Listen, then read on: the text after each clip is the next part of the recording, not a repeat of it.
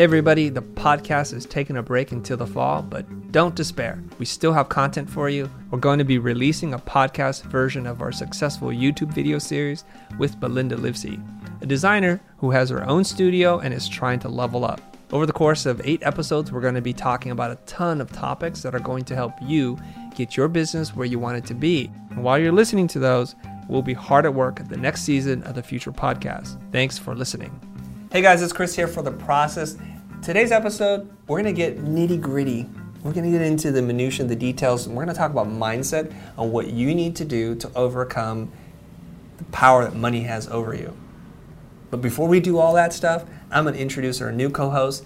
She's an amazing person, and I'm excited to do that with you. This is Melinda Livsey, and she's a practicing graphic designer.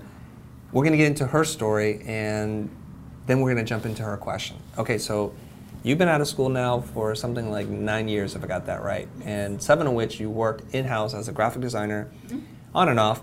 Where did you work at? What did you do? That kind of thing. Um, I worked at a large eyewear company in the action sports industry. And so I first started out working in the um, graphics department doing marketing and advertising. And then later I went into the branding department. We worked on product graphics and in-store graphics, retail displays, and packaging. How did you get this job? I originally got it from a portfolio review oh. at an A I G A event, the portfolio review, and I got picked up there as an intern, and that started my career. And did that happen while you were still in school or after you finished school? Yes, it happened when I was still in school about two months before I graduated. Oh, perfect timing then. Mm-hmm. Okay, so doing the portfolio reviews can be helpful, becoming part of the A I G can, A I G A can be helpful. Mm-hmm. And that led you to get an internship, and after you finished the internship, how long was the internship? Uh, the internship lasted probably about six months. Okay, it's a longer on the mm-hmm. internship side. And then you did you get a job offer right after that? I got um, full-time freelance from there, and they were trying to put me into a full-time position. So that's why the internship took longer too, because they, they were waiting to hire me on. Okay, that's great. So you're taking little steps towards getting the ultimate goal, which is to secure a full-time job mm-hmm. with your degree in design. Mm-hmm. Now you went to Cal State Fullerton, yes. And what did you study there? I studied graphic design and illustration. And what drew you to go to Cal State Fullerton? It's not exactly like the mecca for graphic design education, right? Right. And yeah. I hope I'm not offending everybody when I say that, but there's a handful of schools that you know about that always come up in terms of where you should go for graphic design. That's not one of them. That's not to say it's a bad school. I'm not trying to throw judgment on anybody and get all snooty on anybody. But why did you go there? I went there out of convenience sake. I lived very close to there, and I originally didn't apply there for the graphic design program. I fell into the graphic design program. That's a double whammy. You went there for convenience sake, and you didn't even pick it. You just kind of fell into it. Yes. But I'm sure that's going to relate to a lot of people who are watching this right now. It's like, yeah, maybe that sounds like you. I don't know. And I chose you very specifically to be on this show because I think you're perfectly positioned from somebody who maybe went to a second or third tier school, studied graphic design, but that wasn't the hot burning thing that you knew you wanted to do until you did it. And you've been in-house and now you're on your own. So this is a perfect opportunity for us to answer a lot of the questions that people might have that are in your shoes right now. Mm-hmm. Should we jump into it? Yes. All right, what's your uh, what's the question you have for me? Uh, I'd like to start off with getting clients. So everybody wants to get clients. Oh, yeah. Well, I do I do get a good amount of clients that keep me busy. Mm-hmm. But there are times where I have to answer the phones, I have to filter the clients and see if they can afford me. But I don't always have the time and resources to take away from the time that I'm working on projects with clients to then getting new business. Okay. Let me get into some diagnostic things. You're working. So how many hours a week are you working on average? On admin and client work, or would you say on the actual project? On the actual projects. Like what's taking up all your time? I would say about Um, if I'm working roughly forty hours a week, then thirty are going to project work. Okay. And the other ten is going to admin or? Admin, phone calls. Um, phone calls? What, what do you mean? Who are you calling? Incoming clients. So people new biz? Who, yes. All right. So how much time are you spending a week doing dealing with new biz inquiries? being that this is a brand new person that you don't even know about. Okay? Brand new people. I, I yeah. get at least two to three inquiries. You do. That's a, that's pretty good. Some, I mean, it's feast or famine. Sometimes it's that much, it and sometimes crickets. It's zero for three weeks. Okay. But when it's an average good week, then... Yeah, I'm talking about average, so average. We lop off the high and the low, right? Okay, if we're doing average... I believe that's what we said at the beginning of the show. Let's go with one inquiry a week. That's be, still good. Yeah. So one new business inquiry a week. Are they calling you up? Are they sending you an email? How are they reaching out to you? They're both. I get text, email, and calls. Text? Yes. People have your cell phone number? They do, because it's normally referrals. So it's a family member has referred them. They just give them my phone number, and they probably say, go shoot her a text. Um, I get emails, and most of my clients come from referrals. Okay. Actually, a lot. Probably ninety percent. So ninety percent. Okay. What is the average size of engagement? If it, we're talking about the size of a one project, could be a logo, a brochure, anything that you do, dollar-wise, what's the average size? Average would be about eight hundred to one thousand. Okay. Is that what you want to charge, or is that just what they can afford? I would like to charge more, but that's what like they how can much afford. More? How much more? Yeah. Well, for projects, I would like to charge a lot more, because I feel like those tinier projects are what eat are what eats up most of my time. Okay. So I feel good about where my branding, my logo pricing is at, which is around five thousand to six thousand. Uh huh. But those smaller projects that are coming in come in anywhere from like two hundred to six hundred or eight hundred. Okay, that then puts you at your average between eight hundred right. to one thousand. That, so those projects are bringing down my average. So why do you agree to accept them? Because I need the money. How badly do you need the money? When you say you need the money, I just need to clarify that. I mean, everybody need. I need to be famous. I need to be a superstar. I need to be dating somebody amazing. That's really a want. Sure. So do you have some kind of financial um, need that is driving that decision to take on work that is a lot less? Well, I have agreed with myself to give myself a paycheck, a certain amount, so that I can count on that to pay my bills. And so there is a certain number that I am trying to meet. How much is that number? seventeen fifty every two weeks after taxes. Okay, seventeen fifty every two weeks. So that's uh, three thousand dollars a month after tax? Right, after tax and... No, that's more than three thousand dollars, right? thirty-five hundred dollars. thirty-five hundred dollars, yeah, sorry. Uh, my math is not good this morning, you guys. So three point five K after taxes. So what is it before tax? This is too complicated for me. I, I need to know what your gross revenue needs to be every okay. single month. What would that then be? Then I need to bring up my spreadsheet. My gross should be double that, or at around six thousand if I'm bringing in.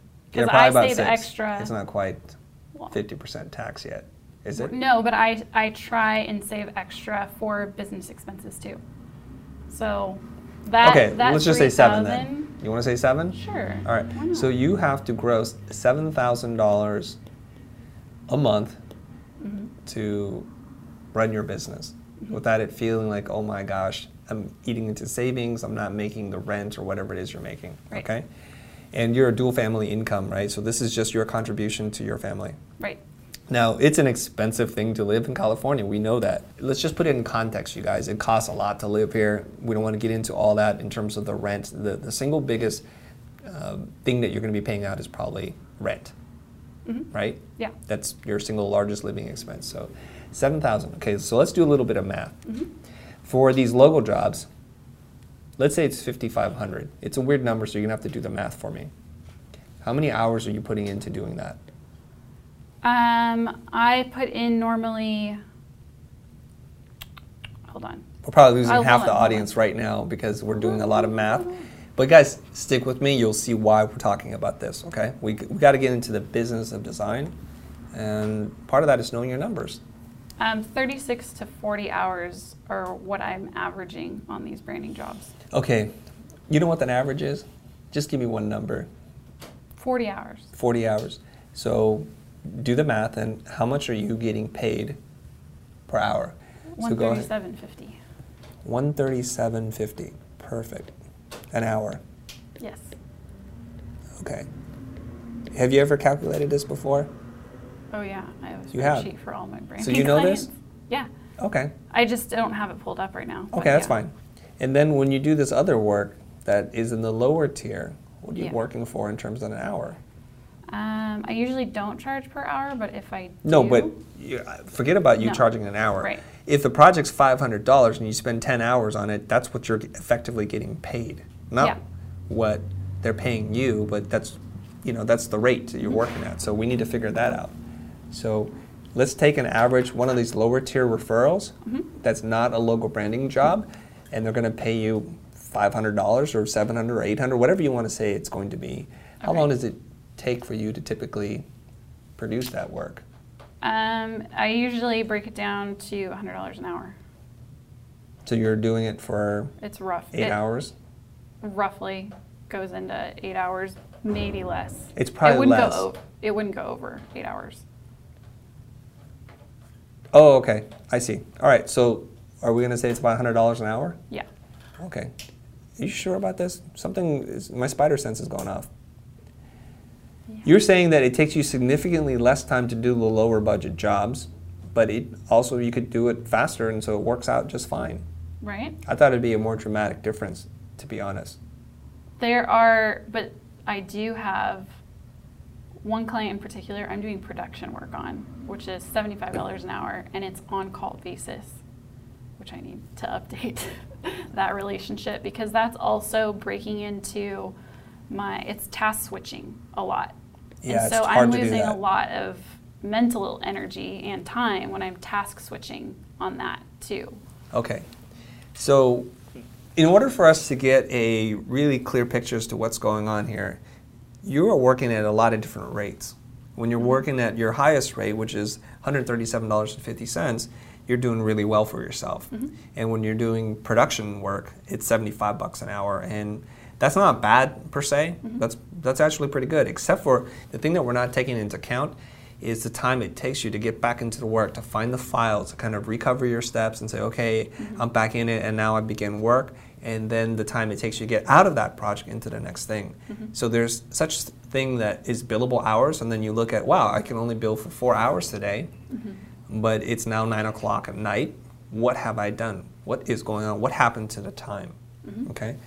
So the first thing that you're going to need to realize is when you do work at a rate that is effectively almost half of your normal rate, this is what you're costing yourself and your company. And I want you to start thinking about your company now. Mm-hmm. Okay? Now, a couple things we want to think about. So you, the initial question is, how do I deal with new business? And if you don't deal with new business, uh, you're, you're not going to have a company for very long. That's the single most important part of what you're doing. You work really hard. You do really good work in hopes that somebody will call you. And when they do call you, you have to bring your A game and you have to give them your full attention. So a couple of things right now that I'm seeing immediately, okay? My first um, action item for you is to get some help. And I also think that if you realistically are working forty hours a week, I'm just going to be real with you right now, it's not enough. forty hours a week is what you do at a desk job somewhere, clocking in and clocking out. That's the full-time gig, and that's why people work a full-time gig, because their hours are more manageable. Mm-hmm. It's a fallacy to think that people can go start their own business and work the same or less hours. That's not the case, because now you're your own boss, and you need to be doing the jobs of three people. Mm-hmm. The person who does the work, the person who does, the, who does admin, client relationship things, and then doing sales and marketing. Mm-hmm. And so effectively, like I've not worked a forty-hour week, maybe ever since I started my own company. The hours are somewhere between sixty to eighty or something crazy like that, mm-hmm. okay, even more. And so some of you guys are sitting there thinking, okay, now I'm a workaholic, I'm advocating an unhealthy lifestyle. I'm just a realist, you guys. I'm just trying to tell you what it takes to start a business. Like, let's not pile this upon a facade of fantasies and wishes and hopes and dreams. It's a lot of work. It's it's the grind life, and nobody's joking about that, okay? It does take a lot of work. So this is when people, the way I always said this is like when you're sleeping, dreaming, and thinking about breakfast, I'm sitting there grinding, hustling, doing new business development, writing content. And it will separate the two of us really quickly. Work in, work out, okay? I don't mean to say that you should try to destroy your life and not have a personal relationship, but just to be a realist about that. So the first thing is, I'm not sure you're working enough, and two, you need to get some help. You need to get some help. So when you feel like, I'm gonna burn out, that's the time you start to think, I need some help, okay? Right, and I have a question based off that. Yes. Because I do outsource, not a ton, because, and what's stopping me is the project management time. That explaining the project to someone new sometimes takes more time and eats up more time than it's worth. And so that too is a hard transition, going from doing it all myself to then taking the time to explain it to someone else and manage that relationship then between them and me and the client. Okay, you're not alone in this. Every entrepreneur, every business owner has had the same exact dilemma. I'm really good at what I do, I'm very efficient, so giving it to somebody else who A, is not going to work at the same level, and you have to accept that, they're never going to be at the same level, but to take the time to explain it to them, to develop a process, it eats up more time. Mm-hmm. But it's something that you're going to have to do. You just have to accept it and figure out an optimal way of doing it, okay? Mm-hmm. If you're working with a revolving roster of designers and people like that, that's going to be tough. It's good to identify people that you like working with, that that do great work and that are easy to talk to and take direction really well, and start to kind of say, here are my two or three people, my go-to people, and I want to develop a relationship with them. Okay, I want to give them steady work so they don't have to go and look for work from somebody else. Because if I don't give them enough work, inevitably they have to work for somebody else. And then they won't be available when you need them. Okay? I've already had that happen too. It happens. This is like, welcome to running a business. Mm-hmm. Okay, so you want to delegate. So you want to develop systems that you have in place where it requires, over time, less and less effort for you to job it out. Mm-hmm. To a certain point, that you're just going to bring the person in-house. Can you describe a system that I could put in place right now? Well, let's talk about what you're doing now. How are you sending out the work to them? Do you have shared file structures? Do you talk to them via Skype? Do you record a video explaining the project? How do you get assets to them, et cetera? Uh, currently, it's all through email. And then if I'm file sharing, most likely it's through Dropbox, or I have uh, Trello, that, the project management system that sure. I share with them and track the project that way. Okay. But if it's something really fast and I need them fast, I'll just shoot them an email and attach what I need and be like, hey, this is what it is, or copy and paste the email from the client, explain, you know, put in my description, my explanation, and then attach what I need to. Okay. So I will share with you what has worked for me, and then you, you sit there and think about what's going to work for you. We're using the same tools for sure. Mm-hmm. There isn't some kind of fancy tool or secret service that I'm using. Essentially, my night ends with me writing up what I need the team to do the next day. Mm-hmm. And so we're talking about the work you have to do after work. Okay, so I sit there and I really try to be as clear and to use as few words as possible to describe what it is that I'm looking for.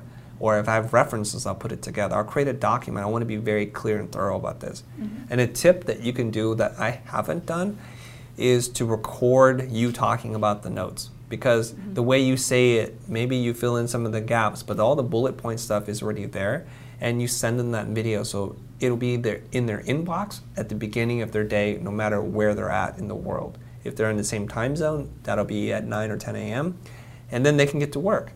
Give them all the assets, and you can link everything through Trello if you want. You create a ticket, and that's usually when I put in the notes there and any assets, and I link it all into Dropbox, so it's one little thing, and I, then I can have visibility on where it's at. So if you guys haven't used Trello before, Trello's a great software, piece of software that allows you to manage and track cards. Essentially, you create different vertical columns, right? Mm-hmm. And the columns could be uh, need to do, I'm doing, for review, and done. and so they can move the cards back and forth. So let's say I need three logo ideas for this client, and you put it in there and you tag the person, and then when they're ready they move it to I'm doing it, mm-hmm.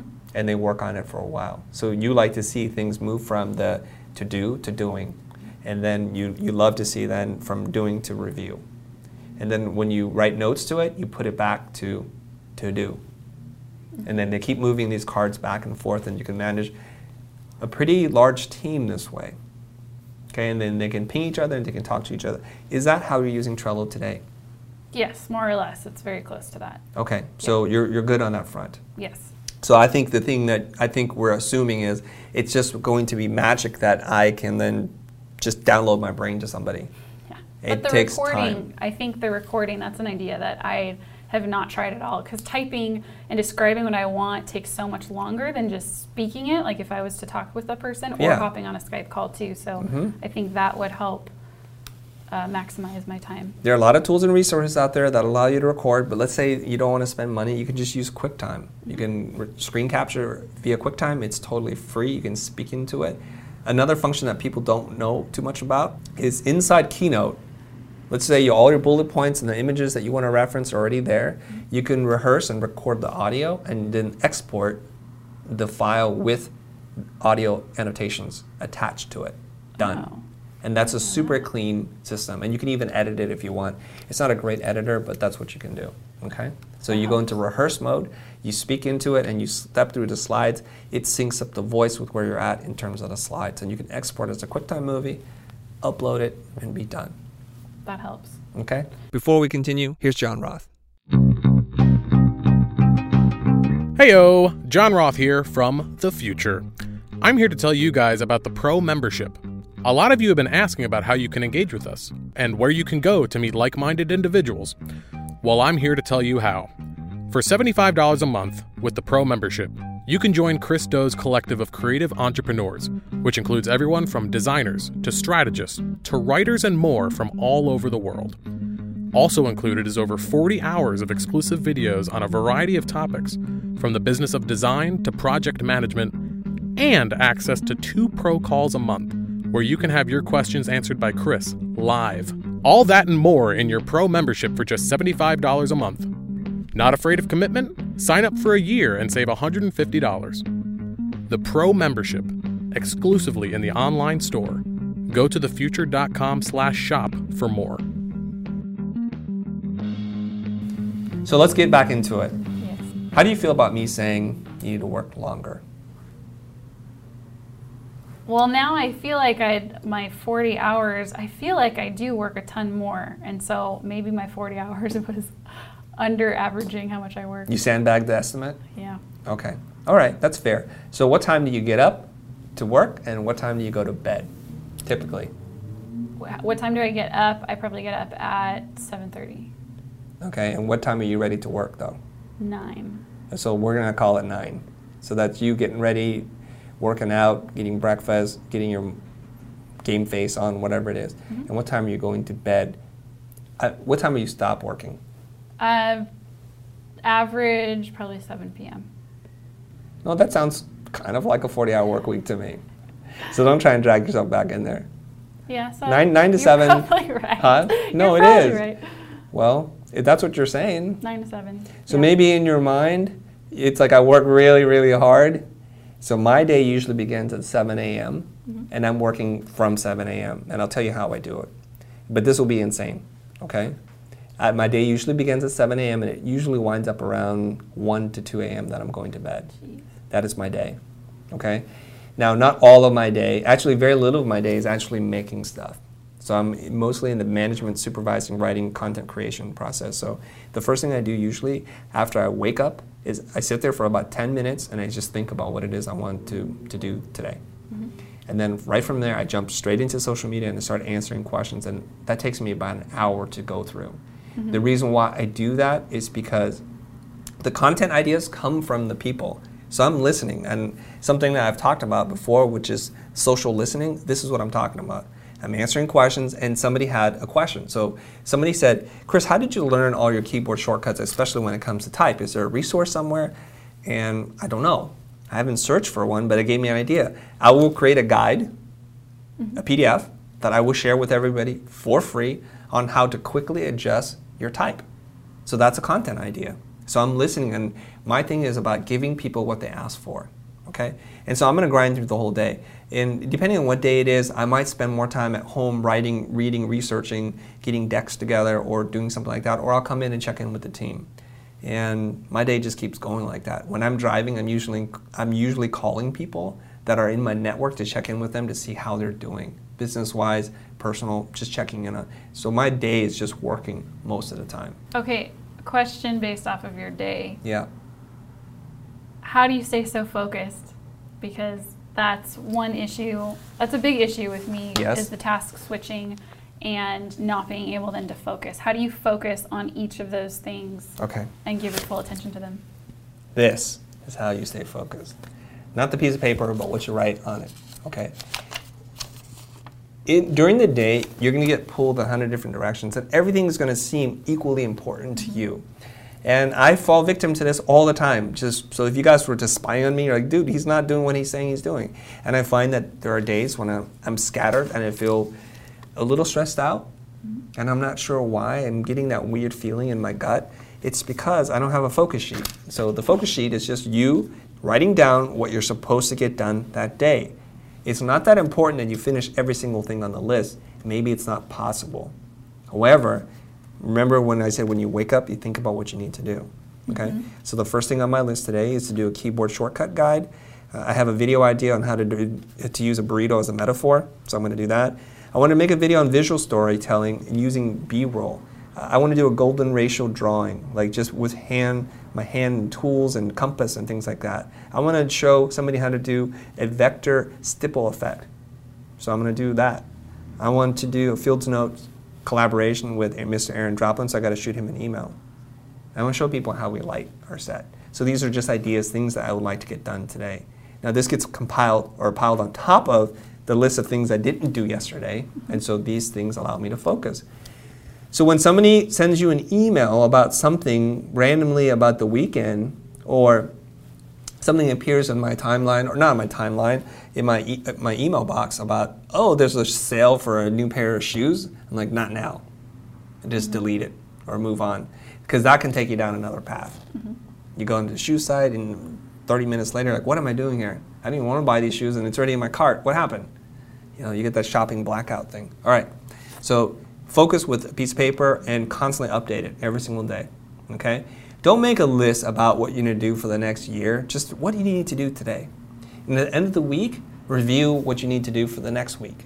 So you have big goals that are chopped up into medium goals, to small goals, into hourly goals, and now you know what you need to do. Okay, so this then ties back in with the original question about getting clients yep. and handling the incoming calls with them. So then how do you get that done while handling the newer in the newer clients that are calling while, well, I guess we've hit upon the current work because I can outsource. So we, we got that handled. But now handling, focusing on that sheet and handling the new business coming in. Yeah, okay. You cannot make more time in the day. It's twenty-four hours every single day. What you can do is to spend more of that time working mm-hmm. and the time that you're working to be more optimized and focused. Right? So right. we've we've taken care of a bunch of those problems. One is we expand our day a little bit. You don't have to go from an eight hour day to a twelve hour day. You can just add one or two more hours to your day. Mm-hmm. Let's say now you're going to work a fifty hour work week, which doesn't sound like a lot from where you're at, and it's more manageable. So like say now you have an extra two hours to do something every single day. Mm-hmm. Some of this you're going to send out to other people, so you're, you're clearing the deck, so to speak, so that you can spend the time to work on the business of your business, and that's really important. All right, so now let's talk about the clients. Yes. Okay. When clients come calling, responsiveness is really important. Mm-hmm. You need to understand that. What I mean by responsiveness, I mean from the time in which they send you an email, how long does it take for you to reply? Okay?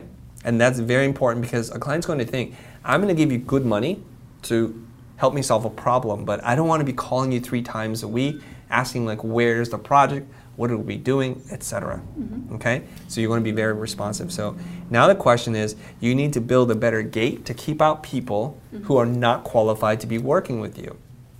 Right. Okay, so Let's talk about that real fast. We need to bring the subject of money up front and quickly. So we're going to do a really quick role play with each other. Okay. Okay? Um, I think I'm going to be you. Okay. And you could be your client because I don't really don't know your client. Okay. Let's say this is one of those referral clients that it's just kind of slumming it a little bit. The, okay. the budgets are too low. All right? All right. So, hey, Melinda, thanks for calling me. What do you got going on? Uh, well, I want you to work on a logo for me. Okay, great. Uh, tell me a little bit more about what you're trying to do with the logo. Well, it's for my new business that I'm starting. I'm an online entrepreneur, and I need a logo for my site and for my business. Okay. So for logo work, we typically charge somewhere between five to eight thousand dollars. Is that something that's within your budget? No, not at all. What do you have? Two hundred dollars. Two hundred dollars. Yikes, Linda. I can't do work for two hundred dollars. There's probably a site somewhere that you can find. Now, I know Mary's our mutual friend, and there was a time in my life when I did work for that, but I can't sustain myself. You know, we live in California. You know how that is. I can't do work for that. I'm trying to run a business, and so I do appreciate you calling me, and unless you can significantly raise your budget, and we can talk about that, otherwise, I, I don't even know who I can refer this to, but maybe there's somebody in my network that I can refer you to. How does that sound? That's great. Can you shoot me over those names? Yeah, absolutely. Thanks very much. Have a great day. All right, thanks. Say hi to Mary for me. We'll do. And then we're out. Okay, so that's a two-minute kiss-off. Mm-hmm. Is that, does that feel comfortable for you? Yeah. Is that what you're doing today? Um, so with some, I've after watching most of your videos, yes, I've been working on talking about money up front. Okay. Instead of writing up, say, a proposal, which in my words, a proposal is a bid. Just, yeah, but it's not. Like when I heard you talking about a proposal, you were talking about testimonials and case studies. Mine's very down and dirty, like scope of work, these are the goals, timeline, and price. Um, and so sometimes when someone comes to me, instead of starting out with those questions in the call, then I would be like, okay, well, I got all the information I need on the project, and then I would write up a proposal. Right. Okay. Blair Enns talks about this in the Win Without Pitching Manifesto. He says, you know, I'm not in the bid building business, I'm in the creative service business, and I'm not going to build a bid unless I know the budget and that we have agreement on scope. Mm-hmm. There's no point. So just, you can just say that. You can say that, maybe not like that, but you can say it like, you know, before I go and make a bid and spend all this time and energy trying to figure out your project, I just need to know what kind of ballpark are we in in terms of the budget that you have set aside to do this. What do you have to spend? Okay. And so it's like, you know, let me let me give you a little story, you guys.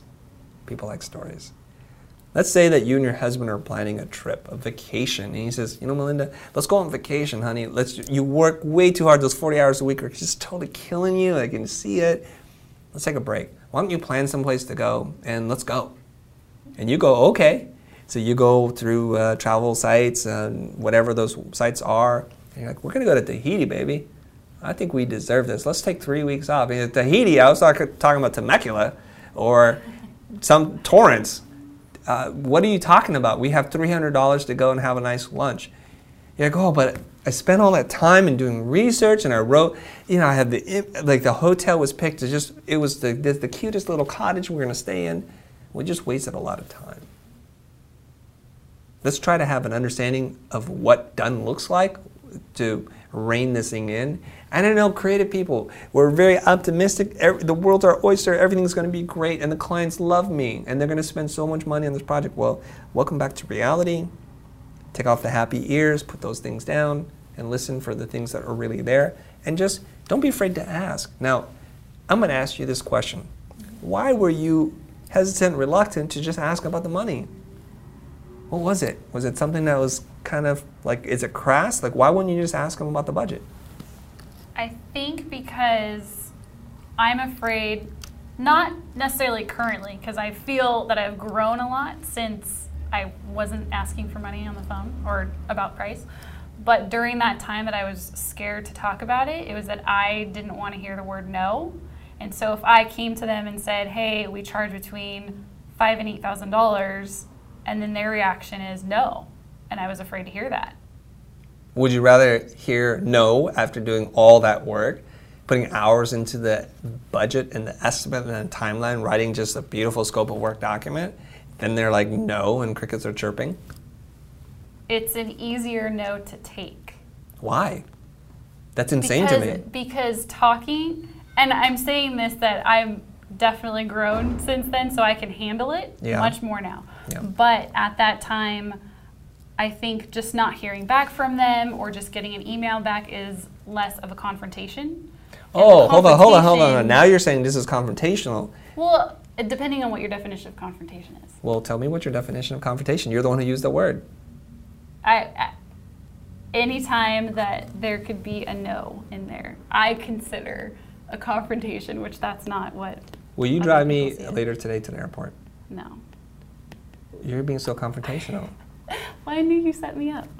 Yeah, but that's what but you're yes, saying. Like, to hear yes, no is a confrontation. I, no, it's not. I used to think that, though. I used to think that a no, because I was a major people pleaser.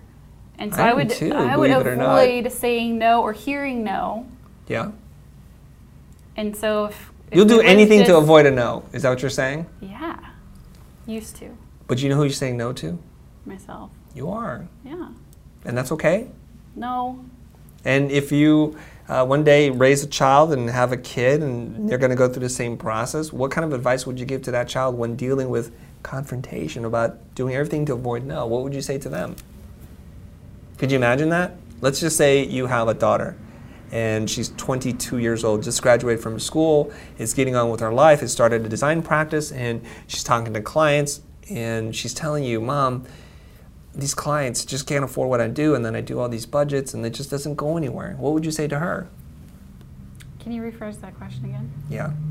Sorry, you were thinking about yeah. your daughter, your imaginary daughter. Yeah. That'd be lost. That would be pretty nice. Right? Okay. You have a twenty-two-year-old daughter, and right. she started design practice, not unlike what you're doing. Mm-hmm. And she's running into the same problem as you.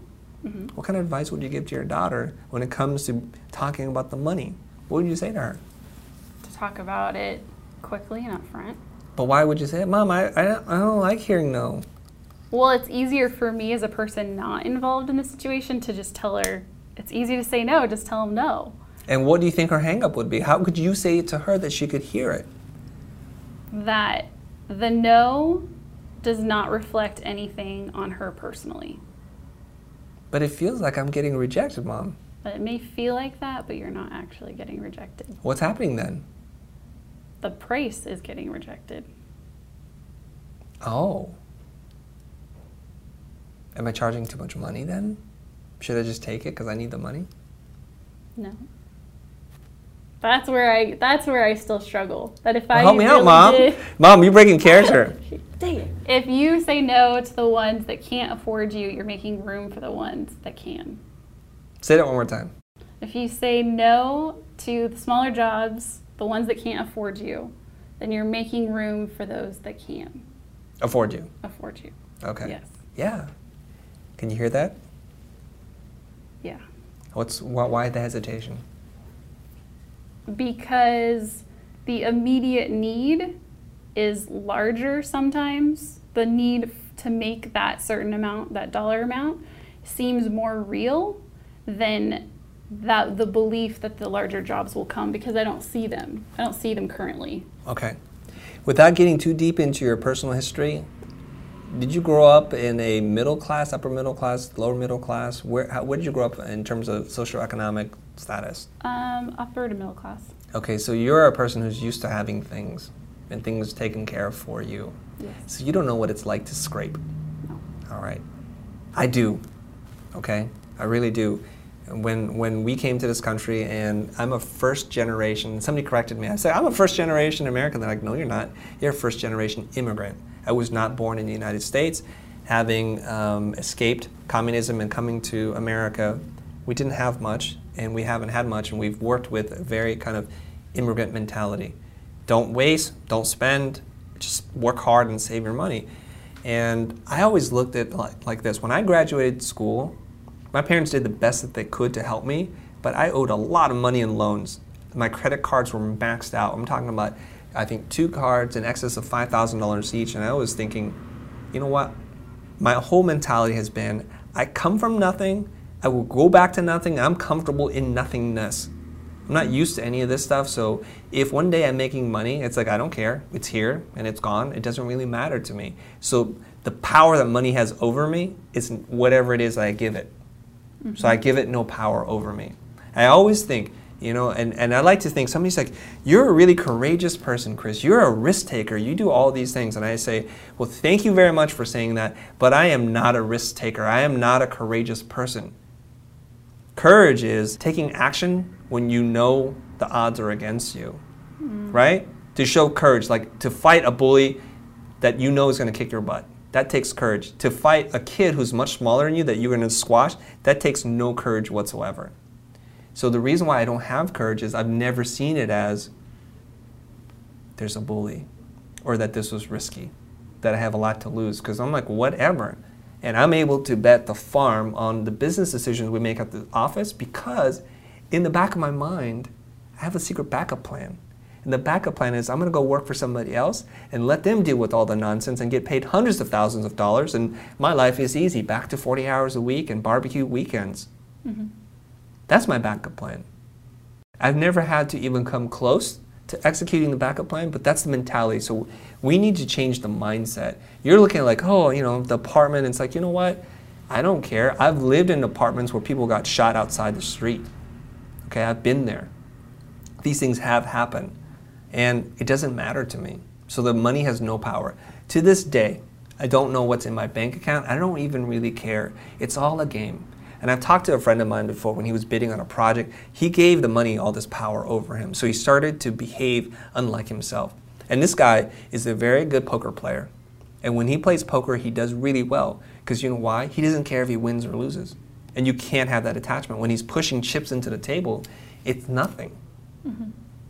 And that's how you succeed at that. So you have to like release the power that money has over you and go ahead and say no to these other things, because they're not really in your best interest. They're not moving you forward. Some of it is half of the rate that you're getting paid anyways. Mm-hmm. Why would you accept that? You're not half the person. You're not going to do half the work. Your, your, your expenses are not going to disappear by half. So just say no to that, and you're much better off working on developing your brand. Now, there's one other thing I want to talk about before we end this segment, okay? I said you have to do a better job of lifting up the gates. The gates is talk about money early and often, mm-hmm. and the other gate is to say it on your site. Now, there's many ways to interpret this, and I have to be careful here. I don't necessarily mean in a prescriptive way for you to go put on, we do brand identities for seven thousand dollars on your site. I don't mean that. How do you bring up the gate? The way we bring up the gate is we show the kind of clients we work with. They are blue chip Fortune five hundred, Fortune one hundred companies, and they're big brands that you've seen. The work is super glossy, so most people come to our site saying, I can't afford you. On the off chance that I can, I'm going to call them. Okay? So you need to put up work that starts to speak and feel like, I'm expensive. I'm worth it. I work with these big companies, and this is how I operate. If you are that kind of company, then I'd like to work with you. There's a simple law of attraction, like attracts like. So when you start working with middle to upper end clients, the little clients, the little mom and pop shops that want you to do a one hundred dollar logo, they're going to disappear because they're going to say, she's not for us. I don't think we can afford her, Bobby. They're going to move on, mm-hmm. and you need to do that, okay? Now, some people will actually put on their site their entire process, what it costs, and because that's how they know to talk about money, and it works really well for them too. So either option works. Okay, so either put that, break down the actual cost, or show the types of clients in that range. Just raise the gate. Okay, um, you ever go to Barney's New York? Do you shop at Barney's? I've probably been there once. Okay, I've been there a couple of times. And even when I had money, even when I had money, it's intimidating to go shop at Barney's. I don't know why. And like, well, I'm like, well, what's going on with me? I have money to buy whatever I want here. Mm-hmm. It's expensive clothing. And why is it expensive? Well, you walk in, it's beautiful marble, there's a spiral staircase in the middle of the thing, everybody looks really sharp, there's beautiful people walking around, brands and things that you've not seen, and curated window displays and all this kind of stuff. And they haven't told me one thing with words, mm-hmm. but they told me everything with the brand experience. There's a valet guy, he's out front. Uh, the last time I went shopping where there's a valet guy, it was like never, and it's in Beverly Hills. So it's saying all these things to me. You can't afford this. Now, that's a little snooty, a little bit snooty, but not on purpose, I guess, and it's something that I imposed on myself, right? So you, the entire brand experience can be designed to filter out certain kinds of clients. If you show a site with one hundred logos, which some people do, literally just a grid of one hundred logos, it looks like they're worth twenty dollars to me. Mm-hmm. And so they will continue to get work for that price, and if that works for them, more power to you. It's working. Mm-hmm. I wouldn't show work like that. I would show less work. I would spend more time developing case studies and showing each project in its best possible light so that it looks like it's really expensive and really thoughtful and intentional. That's what I'm going to do. All right. That's it for this segment, you guys. I know this is a lot for us to think about and talk about. We went all over the place, but let's try and sum this thing up. If you are a solopreneur and you're running a creative business, it doesn't really matter where you're at. You need to actually try to buy more time in a day, and you can do that. So let's recap really quickly. Can you recap for me? Yeah. This co-host? What are the sure. top high-level things that you need to do to buy more time for your life? Well, add on more time to your day, even if it's just a little bit, an hour at least. Um, then outsource what you can. Say no to the little jobs that are eating up your time that you're getting paid half of what you should. And make sure money has no power over you. There's one other thing. Get focused in the day in which you're working. So your focus sheet, a to-do list for that day that you need to get done. And when things cross your path that don't help you achieve those things, don't do them, save them for later. Even if it gives you great pleasure, save it for later. So you have to be a really disciplined business owner now.